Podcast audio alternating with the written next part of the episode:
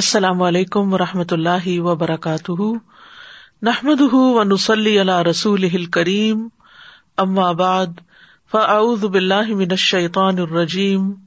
بسم اللہ الرحمٰن الرحیم۔ ربش رحلی صدری ویسر علی عمری وحل العقدم السانی یفقہ قولی۔ قل لن يصيبنا إلا ما كتب الله لنا، هو مولانا. وعلى الله فليتوكل المؤمنون. قل لن يصيبنا إلا ما كتب الله لنا، هو مولانا. وعلى الله فليتوكل المؤمنون. کہہ دیجیے ہمیں ہرگز کوئی نقصان نہ پہنچے گا۔ مگر جو اللہ نے ہمارے لیے لکھ دیا، وہی ہمارا مولا ہے۔ ایمان والوں کو چاہیے کہ وہ اللہ ہی پر توکل کرے اللہ ہی پر بھروسہ کرے یہ دنیا اللہ نے امتحان کے لیے بنائی ہے۔ یہ دیکھنے کے لیے کہ کون اچھے عمل کرتا ہے۔ اچھا عمل صرف وہی نہیں جو خوشحالی، صحت اور امن کی حالت میں کیا جائے۔ اچھا عمل وہ بھی ہے جو تکلیف اور تنگی کے آنے پر صبر کی شکل میں کیا جاتا ہے۔ مومن نعمت ملنے پر خوش ہوتا ہے اور اللہ کا شکر ادا کرتا ہے۔ تکلیف آنے پر اللہ سے ناراض نہیں ہوتا، بخوشی صبر کرتا ہے، کیونکہ وہ یہ جانتا ہے کہ دونوں ہی امتحان ہے وہ جانتا ہے کہ اس کا رب اپنے بندوں پر ظلم کرنے والا نہیں۔ اور یوں بھی کبھی آسانی تکلیف کے ساتھ ہی آتی ہے۔ ان نمال اسری یسرا ف ان نمال اسری یسرا۔ بے شک یقیناً تنگی کے ساتھ آسانی ہے۔ بس بے شک تنگی کے ساتھ ہی آسانی ہے۔ تو یہ تنگی اور تکلیف زندگی کا ایک عمل ہے۔ کبھی انسان پر سہولت ہوتی ہے اور کبھی تنگی ہوتی ہے۔ لیکن یہ سب کچھ کیوں ہے؟ تکلیف گناہوں کو مٹانے کا سبب بنتی ہے۔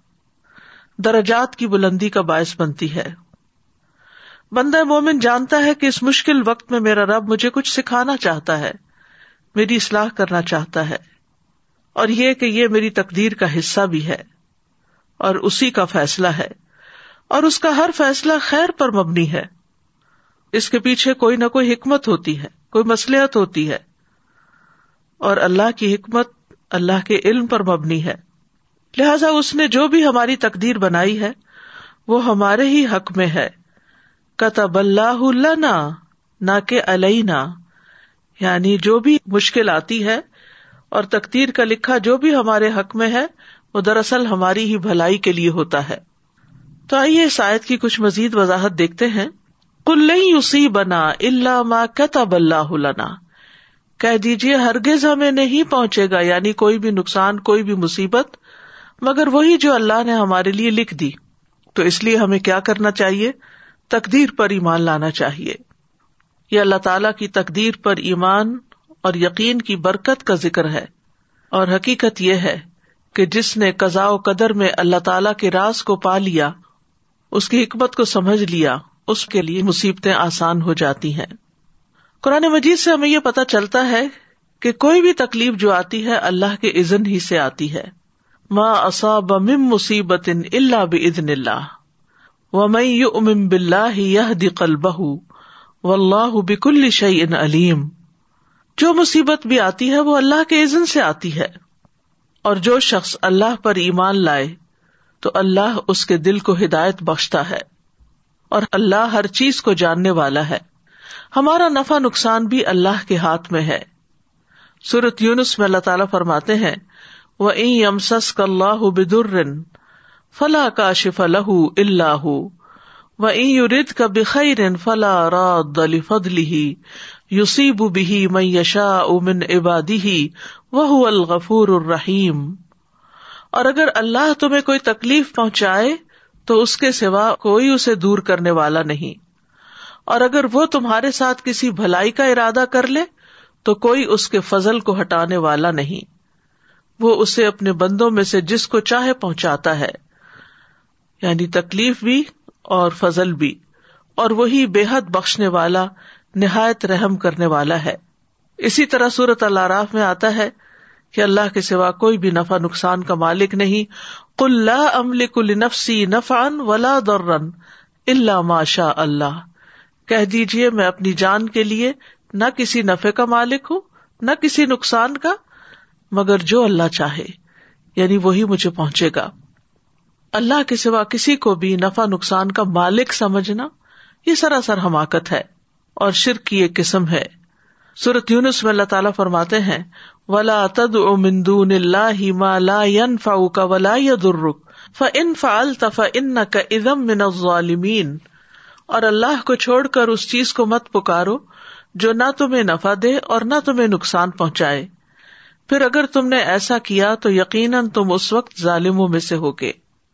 یہ بھی یاد رکھنا چاہیے کہ پوری دنیا بھی مل کر اگر ہمیں کوئی نفع پہنچانا چاہے تو اللہ کے حکم کے بغیر ایسا نہیں کر سکتی اسی طرح اگر سارے لوگ مل کر، پوری دنیا کے لوگ مل کر ہمیں کوئی نقصان دینا چاہے تو بھی وہ نقصان نہیں دے سکتے، مگر اللہ چاہے تو۔ عبد اللہ بن عباس سے روایت ہے کہ نبی صلی اللہ علیہ وسلم نے فرمایا جان رکھو کہ اگر ساری امت مل کر بھی تمہیں نفع پہنچانا چاہے تو تمہیں نفع نہیں پہنچا سکتی۔ سوائے اس کے جو اللہ نے تمہارے لیے لکھ دیا۔ اور اگر وہ سارے مل کر تمہیں نقصان پہنچانا چاہیں تو نقصان نہیں پہنچا سکتے، سوائے اس کے جو اللہ نے تمہارے لیے لکھ دیا۔ اور یہ ایک بہت بڑی حقیقت ہے، جس کی عملی مثال ہمیں تاریخ میں ملتی ہے۔ حجاج نے سعید بن جبیر رضی اللہ عنہ کو بلایا اور کہا کہ میں تمہیں قتل کر دوں گا۔ تو وہ مسکرا دیے۔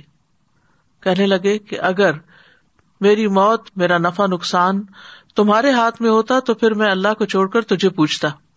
یعنی میری موت، میری زندگی، میرا نفع نقصان سب کچھ تو میرے رب کے ہاتھ میں ہے۔ تو میرا کیا بگاڑ سکتے ہو؟ تو حقیقت ہے کہ وہ ان کا کچھ بھی نہ بگاڑ سکا۔ اسی طرح آپ دیکھیے کہ ابراہیم علیہ السلام کو آگ میں پھینکا گیا تھا۔ لیکن آگ اللہ کے حکم سے ٹھنڈی ہو گئی، سلامتی والی ہو گئی، اور آگ نے ان کا کچھ بھی نہیں بگاڑا، کیونکہ آگ تو اللہ کے حکم سے جلاتی ہے۔ اور اگر اللہ کا عزن نہ ہو تو آگ اپنا کام نہیں کرتی۔ لہذا نفع نقصان تو اللہ کے ہاتھ میں ہے۔ پھر اسی طرح خالد بن ولید جو کہ سو کے قریب جنگوں میں شریک ہو چکے تھے ان کے جسم پر، وہ کہتے کہ میرے جسم پر ایک بالش بھر جگہ بھی ایسی نہیں کہ جہاں کسی تیر، تلوار یا نیزے کا نشان نہ ہو۔ اتنے زخموں کے نشان تھے، لیکن ان کو اپنے بستر پر ہی موت آئی۔ تو کہتے تھے کہ بزدلوں کو میرا پیغام پہنچا دو کہ موت سے نہ ڈرے کیونکہ میں نے اتنی جنگوں میں حصہ لیا اور میری میدان جنگ میں شہادت نہیں ہوئی، بلکہ مجھے بستر پر ہی موت آئی۔ یہ یقین اگر انسان کو ہو جائے کہ موت بھی اللہ کے عزن سے ہے، بیماری بھی اللہ کے عزن سے ہے، اور اسی طرح خوشحالی بھی اللہ کے عزن سے، یہ بھی اسی نے دی ہے۔ تو پھر انسان کے اندر کی ٹینشن اور پریشر اور خوف اور غم، یہ اس سے دور ہو جاتا ہے، اور وہ ہر حال میں امن سے جینا سیکھ لیتا ہے۔ حقیقت یہ کہ انسان کو وہی پہنچتا ہے جو تقدیر میں لکھا ہوا ہے۔ اور اللہ کے فیصلے بہت پہلے لکھے گئے تھے۔ حدیث میں آتا ہے کہ سب سے پہلے اللہ تعالیٰ نے قلم کی تخلیق کی اور اسے حکم دیا کہ مستقبل میں ہونے والی تمام چیزوں کو لکھ دو۔ عبداللہ ابن امر ابن اللہ سے روایت ہے، وہ کہتے ہیں کہ میں نے رسول اللہ صلی اللہ علیہ وسلم کو فرماتے ہوئے سنا کہ اللہ نے آسمان و زمین کی تخلیق سے پچاس ہزار سال پہلے مخلوقات کی تقدیریں لکھ دی اور اللہ کا عرش پانی پر تھا۔ یعنی اتنا پہلے سب کچھ لکھا گیا۔ اس وقت ہم جو یہاں بیٹھے ہیں اور جو سن رہے ہیں اپنی اپنی جگہوں پر، تو وہ سب جانتے ہیں کہ یہ ہمارے حصے میں لکھا ہوا تھا اور اللہ سبحان تعالی نے اس وقت سے لکھا ہوا ہے کہ جب ساری تقدیریں لکھی گئی تھی۔ ہمیں تو ایک دن پہلے بھی نہیں پتا تھا کہ ہم سب آج یعنی جتنے بھی لسنرز ہیں، اس وقت یہ بات سن رہے ہوں گے۔ لیکن اللہ نے تو یہ سب کچھ پہلے سے ہی فیصلہ کر دیا تھا۔ قرآن مجید میں آتا ہے سورت الحدید میں ماں اصاب ام مصیبت فل ارد ولا فی انفسکم اللہ فی کتاب اللہ فی کتاب من قبل ان نبرا ان نظال کا اللہ یسیر، لکئی لا تأسو علا ما فاتکم ولا تفرح بما آتاکم، واللہ لا يحب كل مختال فخور۔ کوئی مصیبت نہ زمین پر پہنچتی ہے اور نہ تمہاری جانوں پر، مگر وہ ایک کتاب میں لکھی ہے۔ اس سے پہلے کہ ہم اسے پیدا کریں، یقیناً یہ اللہ پر بہت آسان ہے، تاکہ تم نہ غم کرو اس پر جو تمہارے ہاتھ سے نکل جائے۔ جو تمہارے ہاتھ سے نکل جائے، اس پہ غم نہ کرو، اور اس پہ اکڑ نہ جاؤ جو اللہ تمہیں عطا فرمائے۔ اور اللہ کسی تکبر کرنے والے، بہت فخر کرنے والے سے محبت نہیں رکھتا۔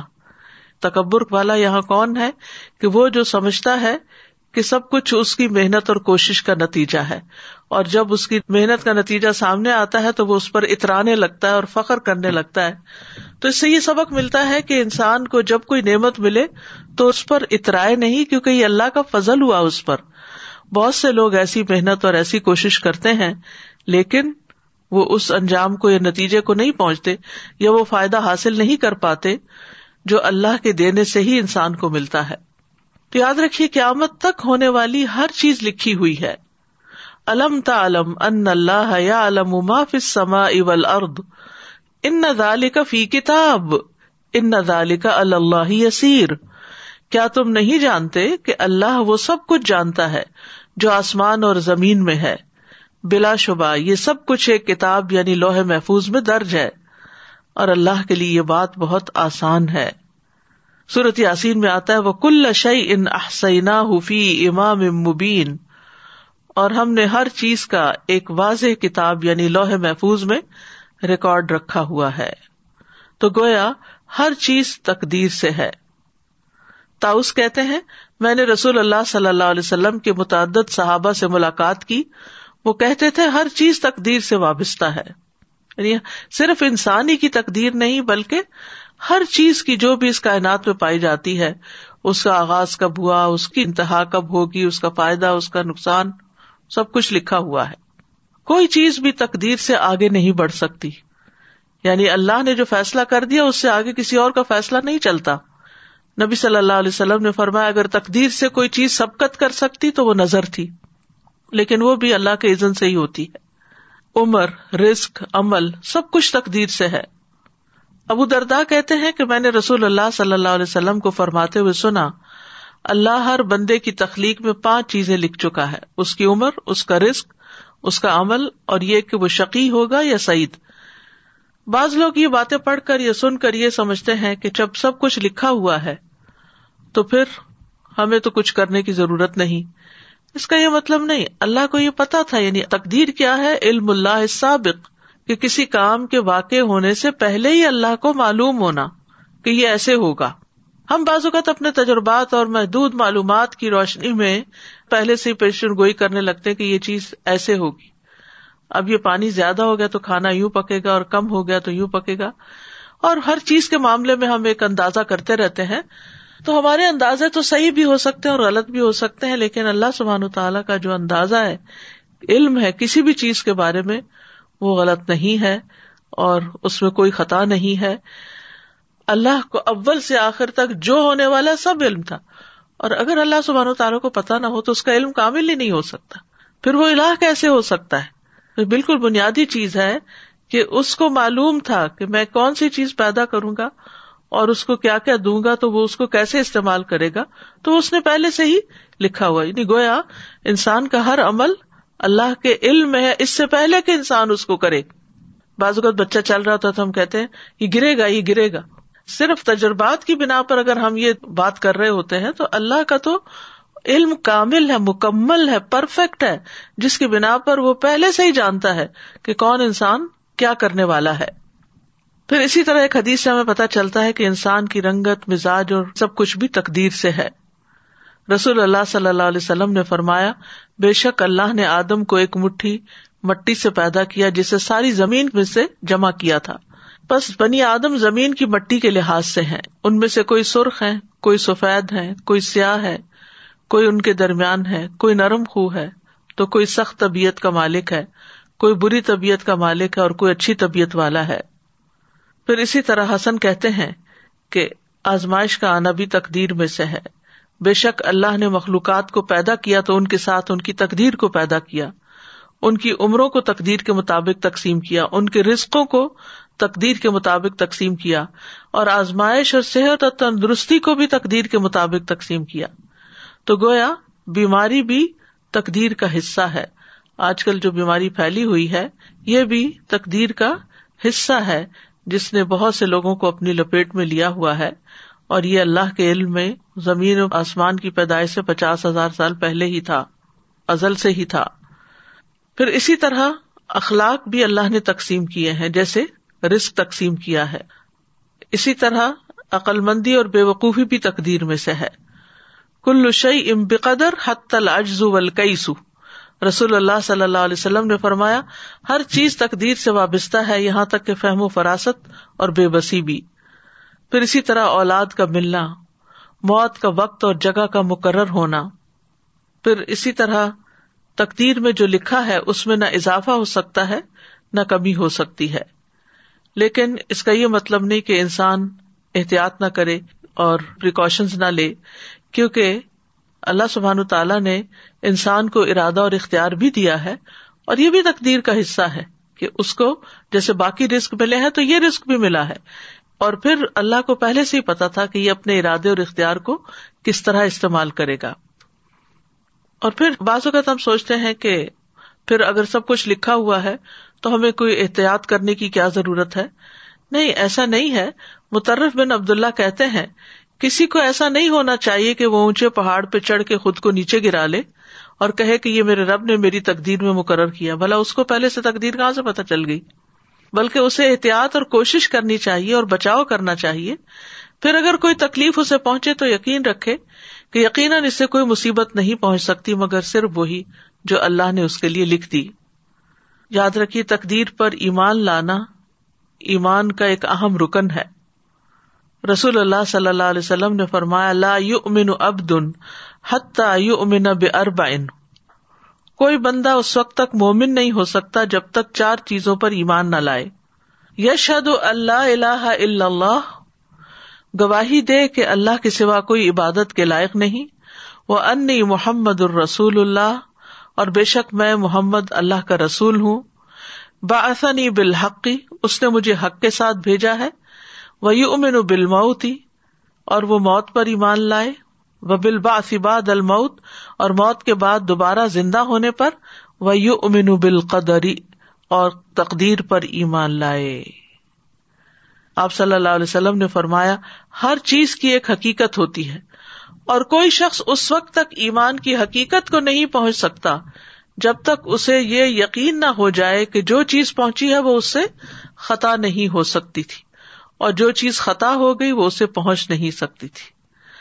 لہذا ہمیں اس بات کا یقین ہونا چاہیے۔ اور جب یہ یقین ہوتا ہے تو انسان پہ کوئی تکلیف آتی ہے تو اس کو سہنا آسان ہوتا ہے۔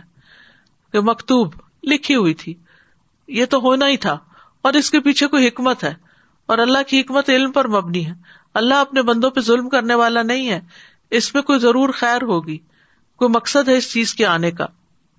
پھر اسی طرح یہ ہے کہ تقدیر کو جٹلانا جو ہے، اس سے اعمال کی عدم قبولیت ہوتی یعنی اعمال قبول نہیں ہوتے اس شخص کے جو تقدیر پر ایمان نہیں رکھتا۔ ابو امام رضی اللہ عنہ سے روایت ہے کہ رسول اللہ صلی اللہ علیہ وسلم نے فرمایا، تین لوگوں سے اللہ نہ کوئی فرض قبول کرے گا نہ نفل۔ نمبر ایک، والدین کا نافرمان۔ نمبر دو، احسان جتانے والا۔ نمبر تین، تقدیر کو جٹلانے والا۔ عبداللہ بن عمر قسم کھا کے کہا کرتے تھے، اگر تقدیر کا انکار کرنے والوں میں سے کسی کے پاس اوہت پہاڑ کے برابر سونا ہو اور وہ سب کا سب اللہ کی راہ میں خرچ کر دے، تب بھی اللہ اس سے قبول نہیں کرے گا یعنی وہ صدقہ جب تک وہ تقدیر پہ ایمان نہ لائے۔ کیونکہ ایسے بھی بہت سے لوگ ہیں جو کہتے ہیں، تقدیر وقدیر کچھ نہیں ہوتی۔ سب کچھ انسان کے اپنے اختیار میں ہے، جو چاہے ہو جاتا ہے، جو نہیں چاہے نہیں ہوتا۔ نہیں انسان کے چاہنے سے نہیں ہوتا۔ وہ ماں تشا اللہ یشا اللہ جو تم چاہتے ہو، اس کے مطابق نہیں ہوتی چیزیں۔ ہوتا وہی ہے جو اللہ چاہتا ہے۔ پھر اسی طرح نبی صلی اللہ علیہ وسلم نے تقدیر کا انکار کرنے والوں کی سزا کے بارے میں فرمایا۔ آپ نے فرمایا، یہ آیت میری امت کے آخری زمانے کے اللہ وجاللہ کی تقدیر کو جٹلانے والے لوگوں کے بارے میں نازل ہوئی ہے۔ مس سقر۔ انا کل شعی ان خلق نہ بقدر۔ دوزخ میں آگ لگنے کے مزے چکھو۔ بے شک ہم نے ہر چیز کو ایک مقرر اندازے پر پیدا کیا ہے۔ تو اس سے بھی آپ اندازہ لگائیں کہ کتنا زیادہ ضروری ہے تقدیر پر ایمان رکھنا۔ اور پھر جو شخص تقدیر پر ایمان نہ رکھے، وہ جنت سے محروم ہو سکتا ہے۔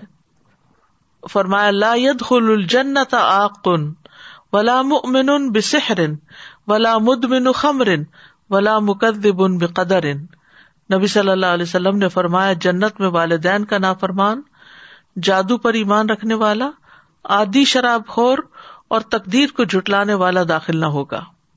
اور یہ الگ بات ہے کہ سزا بھگتنے کے بعد اگر اس کے دل میں ایمان ہے، تو پھر جنت میں چلا جائے۔ تقدیر پر ایمان لانے کے فائدے بھی ہیں، اسی لیے ہمیں ایمان لانے کا کہا گیا ہے۔ سب سے پہلی بات تو یہ کہ قزا و قدر پر ایمان لانا مسلمان کو اپنے رب پر توکل والا بنا دیتا ہے۔ مسلمان اسباب کو اختیار کرتا ہے مگر ان پہ بھروسہ نہیں کرتا۔ کیونکہ وہ جانتا ہے کہ ہر چیز اللہ کی قدرت اور مشیت کے مطابق ہوتی ہے۔ پھر یہ کہ یہ بات مسلمان کے دل کو مطمئن اور نفس کو پرسکون کر دیتی ہے۔ بس وہ جانتا ہے کہ اللہ نے میری تقدیر میں جو مقرر کیا وہ لازمی ہو کر رہے گا۔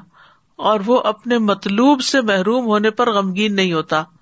یعنی جو چیز وہ طلب کر رہا تھا، جو کام جیسا ہونا چاہیے تھا، جیسا وہ کروانا چاہتا تھا، اگر ویسا نہیں ہوا تو پھر وہ غمگین نہیں ہوتا کہ اللہ نے ایسے لکھا نہیں تھا، اس میں ضرور کوئی حکمت ہے۔ یا جو کچھ واقع ہوتا ہے وہ اس سے ڈرتا نہیں۔ نفس انسانی میں ایمان اور زیادہ گہرا ہو جاتا ہے اور شخص شرک سے پاک ہو جاتا ہے۔ تو تقدیر پر ایمان لانے کا مطلب پھر کیا ہوا؟ کہ اس وقت کائنات میں جو کچھ بھی ہو رہا ہے، آسمانوں پہ، زمین پہ، ستاروں، سیاروں میں، کہیں پر بھی، وہ ایک اللہ کی طرف سے ہو رہا ہے۔ اس کی پلاننگ کے مطابق سب کچھ ہو رہا ہے، جس کا کوئی شریک نہیں ہے۔ اور پھر تقدیر کا فائدہ کیا ہے؟ تقدیر پر راضی رہنے والے کے لیے دنیا بھی جنت بن جاتی ہے۔ ابن کئیم رحم اللہ کہتے ہیں اللہ کی تقدیر پر راضی ہونا اللہ کا بہت بڑا دروازہ ہے اور دنیا کی جنت ہے اور عبادت گزاروں کی آرام گاہ ہے اور شوق رکھنے والوں کی آنکھوں کی ٹھنڈک ہے اور جو اپنے دل کو تقدیر پر راضی کرنے کے ساتھ بھر لیتا ہے، اللہ اس کے دل کو بے نیازی اور امن سے بھر دیتا ہے۔ اس کو اپنی محبت کے لیے خالی کر لیتا ہے۔ اس کی طرف متوجہ ہو جاتا ہے۔ وہ شخص اپنے رب پر ہی توکل کرتا ہے اور جس سے اللہ کے ساتھ راضی ہونے میں سے کوئی حصہ چھوٹ جاتا ہے، اس کا دل اس کے برعکس چیزوں سے بھر جاتا ہے۔ اور جس چیز میں اس کی خوشنوبی اور فلاح ہوتی ہے، وہ اس سے پھر جاتا ہے۔ پھر اسی طرح انسان جب تقدیر پر ایمان لاتا ہے، تو اس کی زندگی میں راحت اور کشادگی آتی ہے۔ ابن مسعد کہتے ہیں کہ اللہ تبارک و تعالیٰ نے اپنے انصاف اور علم کی وجہ سے راحت اور کشادگی کو یقین اور رضا میں رکھا ہے اور غم اور پریشانی کو شک اور ناراضگی میں رکھا ہے۔ یعنی جو لوگ تقدیر پر ایمان لے آتے ہیں تو وہ ایک راحت بری زندگی میں ہوتے ہیں۔ اور جو لوگ تقدیر کو ایکسپٹ نہیں کرتے، وہ مسلسل غم اور پریشانی میں رہتے ہیں۔ پھر اسی طرح قیامت کے دن بلند درجات ملیں گے جو تقدیر پر ایمان رکھتے ہیں۔ حکیم بن جعفر سے مربی ہے کہ عبد اللہ برافی کہتے ہیں کہ جو لوگ اللہ عز و جل سے ہر حال میں راضی ہو جاتے ہیں، یہ کہ کہ تو اللہ نے لکھا تھا۔ قیامت کے دن ان کے درجات کو اللہ تعالیٰ بلند کر دے گا۔ اور یہ بھی کہا کہ جس کو رضا دے دی گئی، وہ افضل درجات تک پہنچ گیا۔ اب اس میں آپ دیکھیے کہ جیسے شادی ہوتی ہے، تو بعض اوقات کسی ایسے شخص سے انسان کی شادی ہو جاتی ہے کہ جس سے اس کو بہت تکلیفیں سہنی پڑتی۔ مسئلہ وہ شخص کام نہیں کرتا یا اس کا کوئی ذریعہ آمدنی نہیں۔ یا یہ ہے کہ وہ محبت کرنے والا نہیں، یا کوئی نرم مزاج نہیں، یا یہ کہ کوئی بات سمجھنے والا نہیں۔ تو اس سے زندگی میں ایک عجب طرح کی تکلیف شروع ہو جاتی۔ اسی طرح اگر کسی کا بچہ کوئی ایسا پیدا ہو جاتا ہے، مثلاً اسپیشل بچہ ہو، چل نہ سکتا ہو، یا بول نہ سکتا ہو، یا سن نہ سکتا ہو یعنی معذوری ہو اسے کسی قسم کی، تو انسان خصوصاً ماں رنج اور غم میں مبتلا رہتی ہے۔ لیکن اگر انسان اس کو تقدیر کا حصہ سمجھ لے کہ شاید اللہ سبحان تعالیٰ اس کے ذریعے مجھے آسانیاں بھی عطا کرے، کیونکہ ان لسری یسرا۔ ہو سکتا ہے کہ آپ کی شادی کسی ایسے شخص سے ہوتی جس میں وہ ساری خوبیاں پائی جاتی جو آپ چاہتے ہیں اور اس کی وجہ سے آپ اللہ ہی کو بھول جاتے، آپ غفلت کا شکار ہو جاتے، آپ دین سے دور ہو جاتے۔ اسی طرح بعض اوقات انسان کو دنیا میں کوئی فائدہ نظر نہیں آتا، لیکن یہ چیزیں انسان کے درجات کو بلند کرنے کا باعث بنتی ہیں۔ یعنی ہو سکتا ہے کہ اگر آپ کے سارے ہی بچے صحت مند ہوتے، تو آپ وہ شکریہ ادا نہ کرتے۔ اب ایک بچے کی بیماری کی وجہ سے باقی بچوں کی صحت پر آپ شکر گزار ہیں، تو اللہ نے آپ کو شکر کی نعمت عطا کر دی۔ اور اس بچے کی تکلیف کی وجہ سے جو آپ نے تکلیف اٹھائی، اس کی وجہ سے آپ کے درجات آخرت میں اتنے بلند ہو کہ آپ سوچ بھی نہ سکے۔ یہ دنیا کی زندگی تو ختم ہی ہو جانے والی ہے۔ تو مصائب کے حوالے سے بھی، مصیبتوں کے حوالے سے بھی انسان کو تقدیر پر ایمان رکھنے میں کچھ چیزوں کا لحاظ رکھنا چاہیے۔ سب سے پہلی بات تو یہ کہ اللہ کا علم ہر چیز پر محیط ہے۔ یعنی یہ تقدیر کے معاملے میں پہلا قاعدہ کیا ہے؟ اس بات پر ایمان لانا کہ اللہ کا علم ہر چیز کو گھیرے ہوئے ہے، ہر چیز کو شامل ہے۔ اللہ تعالی غائب کو، موجود کو، ظاہر کو چھپی ہوئی چیز کو جانتا ہے اور اس پر کوئی چیز چھپی ہوئی نہیں کچھ چھپ سکتا ہی نہیں۔ وہ تو سینوں میں آنے والے وسوسوں تک کو جانتا ہے۔ دوسرا یہ کہ کائنات میں واقع ہونے والا ہر خیر اور شر اللہ کے ارادے اور مشیت سے ہوتا ہے۔ کوئی کام اللہ کی اجازت کے بغیر نہیں ہوتا۔ یہ چیز انسان کو کیا سکھاتی ہے؟ کہ اگر کوئی مشکل آ گئی ہے تو پھر اللہ ہی کی طرف رجوع کرو۔ اللہ کی طرف لوٹو، اس سے دعائیں کرو۔ اس سے آہو زاری کرو۔ کیونکہ وہی اس کو ٹال سکتا ہے۔ جس کے عزن سے مصیبت آئی ہے، اسی کے عزن سے جائے گی بھی۔ لہذا ہمیں اس کو راضی کرنا ہے۔ پھر انسان اور وجوہات تلاش کرنے کی بجائے رب کی طرف لوٹتا ہے اور اس سے راضی برضا ہو جاتا ہے۔ تیسری بات یہ یاد رکھیے کہ اللہ کا ہر فیصلہ، چاہے وہ بیماری کا ہو یا صحت کا ہو یا مالی خوشحالی کا ہو یا تنگی کا ہو، حکمت اور مسلحت پر مبنی ہے۔ کیونکہ اللہ سبحان تعالیٰ نے کسی بھی چیز کو بےکار نہیں پیدا کیا، بے مقصد نہیں بنایا۔ وہ جانتا ہے کہ کس شخص کو کس جگہ پر کیا چیز چاہیے۔ کیونکہ بعض اوقات انسان اللہ کی بہت نعمتیں پا کر بہت بگڑ بھی جاتا ہے۔ تو اللہ کو پتا ہے کہ اس شخص کو یہ نہیں ملنا چاہیے کیونکہ یہ مجھ سے دور ہو جائے گا، یہ اپنی آخرت خراب کر بیٹھے گا۔ ولی اللہ المسل اللہ مثلاً بچے چاہتے ہیں کہ ان کو ایک سویٹ کے بعد ایک سویٹ دے دی جائے۔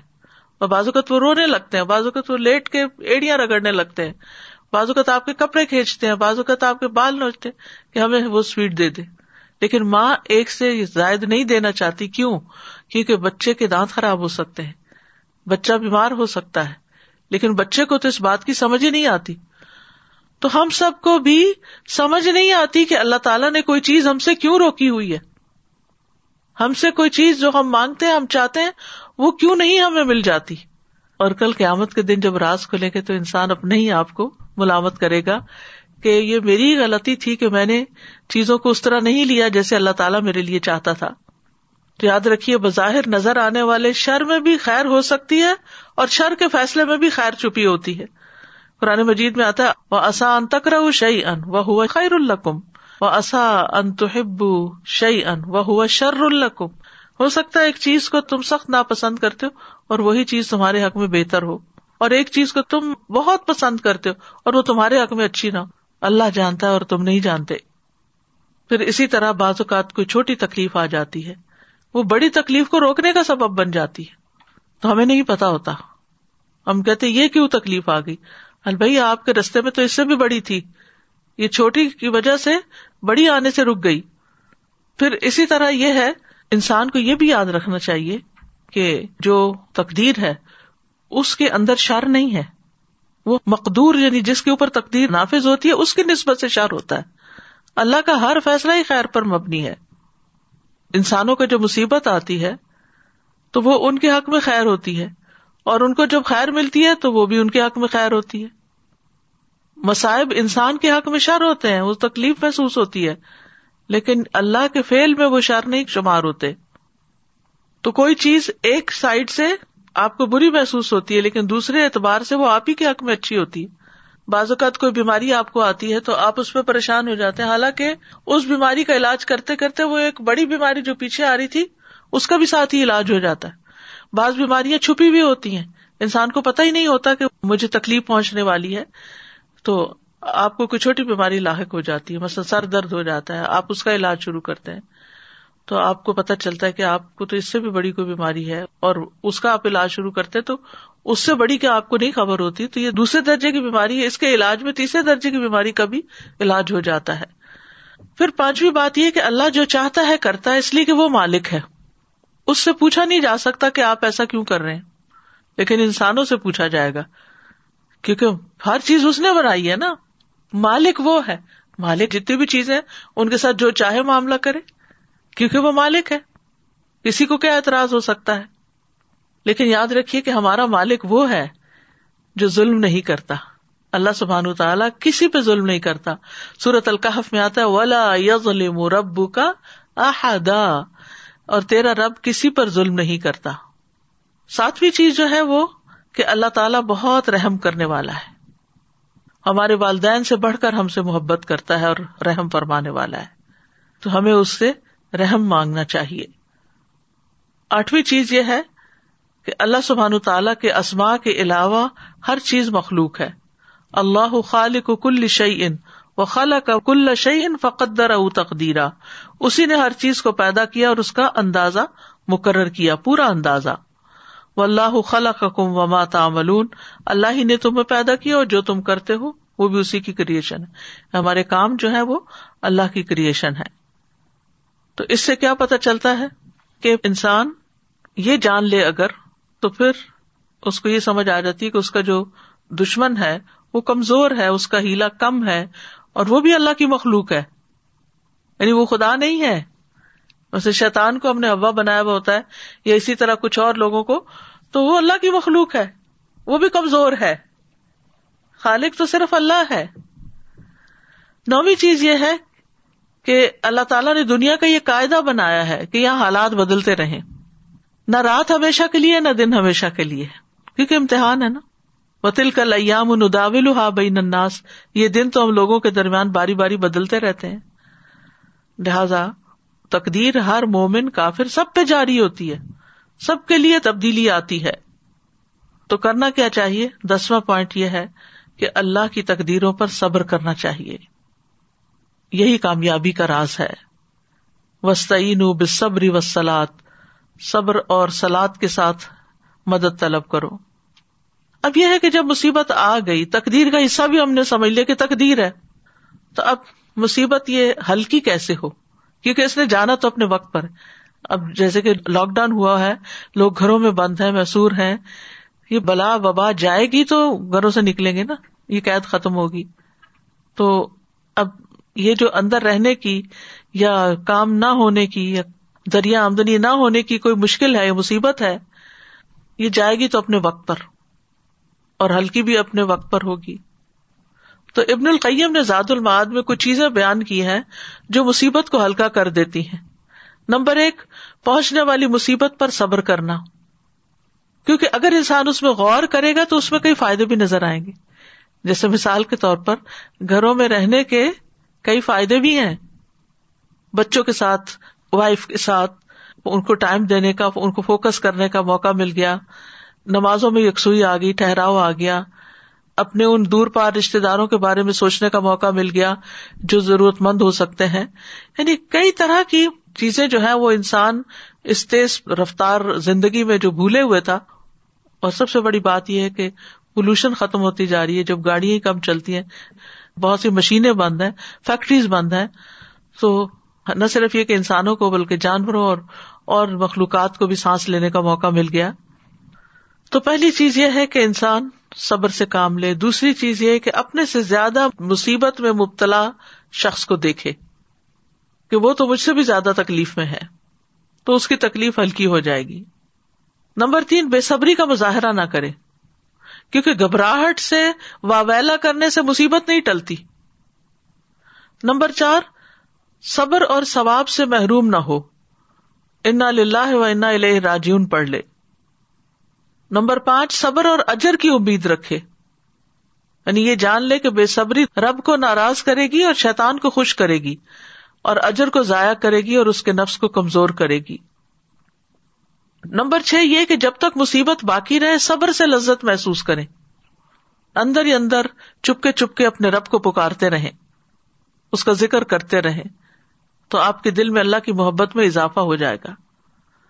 پھر مصیبت کو بھی اللہ کی رحمت سمجھے کہ اللہ نے ہمیں تباہ کرنے کے لیے نہیں بھیجی، بلکہ اس لیے بھیجی ہے کہ ہم آجزی اختیار کریں۔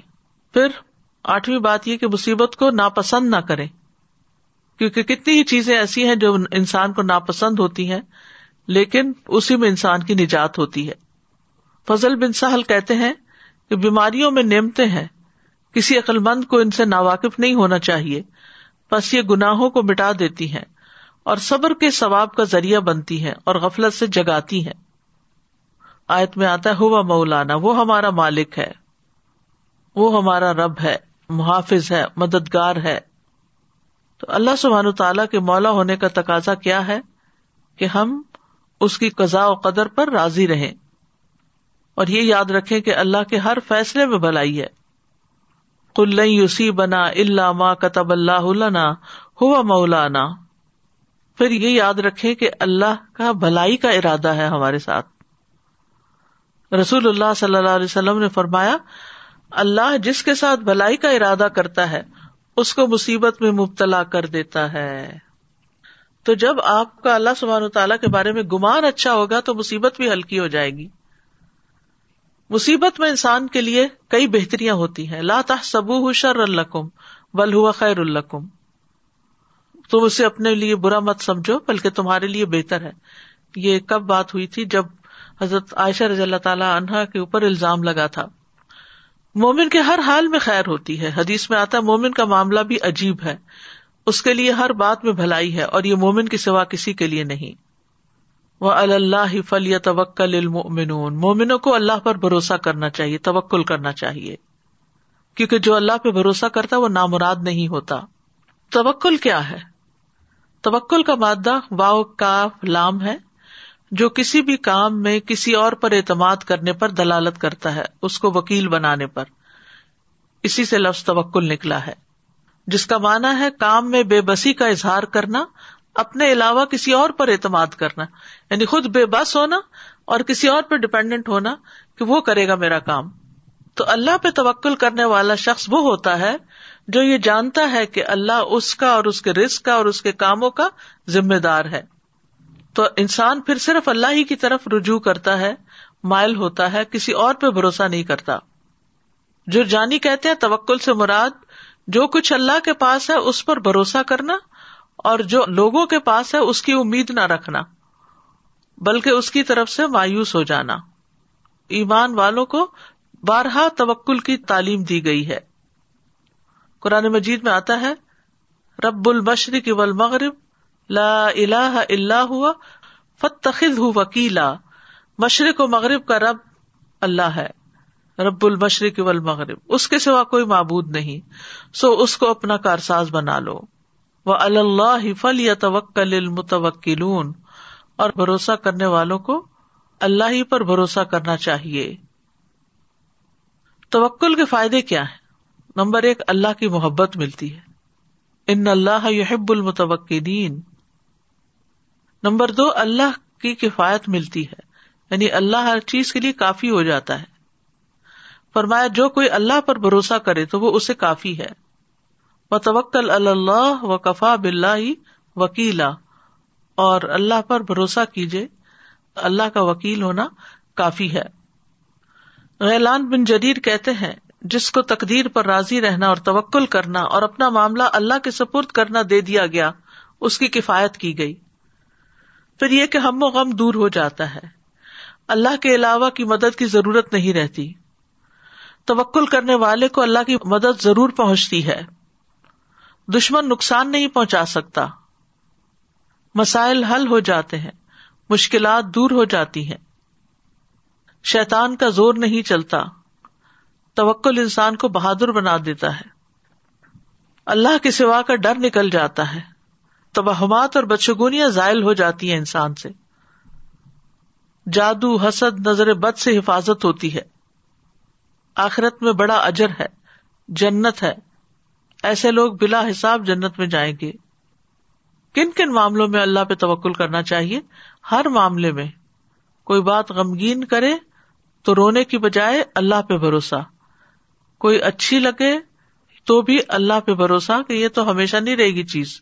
صرف اللہ ہی ہے جو ہمیشہ کے لیے ہماری مدد کرنے والا ہے۔ پھر اسی طرح لوگوں کی ازیتوں کے مقابلے میں بھی اللہ پہ توکل کرنا چاہیے۔ اگر لوگ اعراض کریں اگنور کریں آپ کو، تو اللہ پہ بھروسہ کرے میرے لیے اللہ کافی ہے۔ حسبی اللہ و نعم الوکیل۔ جب دشمنوں کا خوف ہو تو بھی اللہ پہ بھروسہ کرے دل کی کیفیت کے ساتھ ساتھ زبان سے اظہار کرے دشمن کے سامنے بھی اللہ پر توکل کا اظہار کرے بدشگونی ہونے پر اللہ پر توکل کرے دجال کے مقابلے پر اللہ پہ توکل کرے اللہ پر توکل کرنے کے لیے دعا مانگے اللہ کا اسلم تو وبی کا آمن تو وہ علیہ کا توکل تو وہ الہ کا انب تو وبی کا خاصم تو اللہ انی اعوذ عزت کا لا الہ الا انت انت دلنی انت الحی الذی لا يموت، والجن والانس يموتون۔ پھر تمام معاملات اللہ کے سپرد کر دینے چاہیے اللہ رحمت کا ارجو، فلا تکلنی الا نفسی طرفت عین و اسلح لی شانی کلہ۔ لا الہ الا انت اے اللہ، میں تیری رحمت کا امیدوار ہوں۔ تو مجھے آگ جھبکنے تک کے لیے بھی میرے نفس کے حوالے نہ کرنا اور میرے لیے میرے سارے معاملات درست فرما دے، تیرے سوا کوئی الہ نہیں۔ رات کو سوتے وقت بھی جو آخری دعا پڑی جاتی ہے، اس میں بھی توقع لی کا ذکر ہے۔ پھر مصیبت کی سختی سے پناہ مانگنا چاہیے۔ اللہ کی رضا حاصل کرنے کی دعا۔ اللہ معنی اصل کا رضا باد القدا اور مصیبت کے وقت اللہ سے خیر کی دعا۔ تو کرنے کے کام پھر کیا ہوئے؟ مصیبت پہنچنے پر اللہ کی طرف رجوع کرنا چاہیے۔ مصیبت پہنچنے پر یہ عقیدہ رکھنا چاہیے کہ اللہ کی طرف سے ہی آئی ہے۔ اس بات پر یقین رکھنا چاہیے کہ جو پہنچا ہے وہ ٹل نہیں سکتا تھا۔ وہ آخر داوانا ان الحمد للہ رب العالمین۔ سبحان اللہ و بحمد کا اشد اللہ اللہ اللہ انت استخ کا و اطوب السلام علیکم و رحمۃ اللہ وبرکاتہ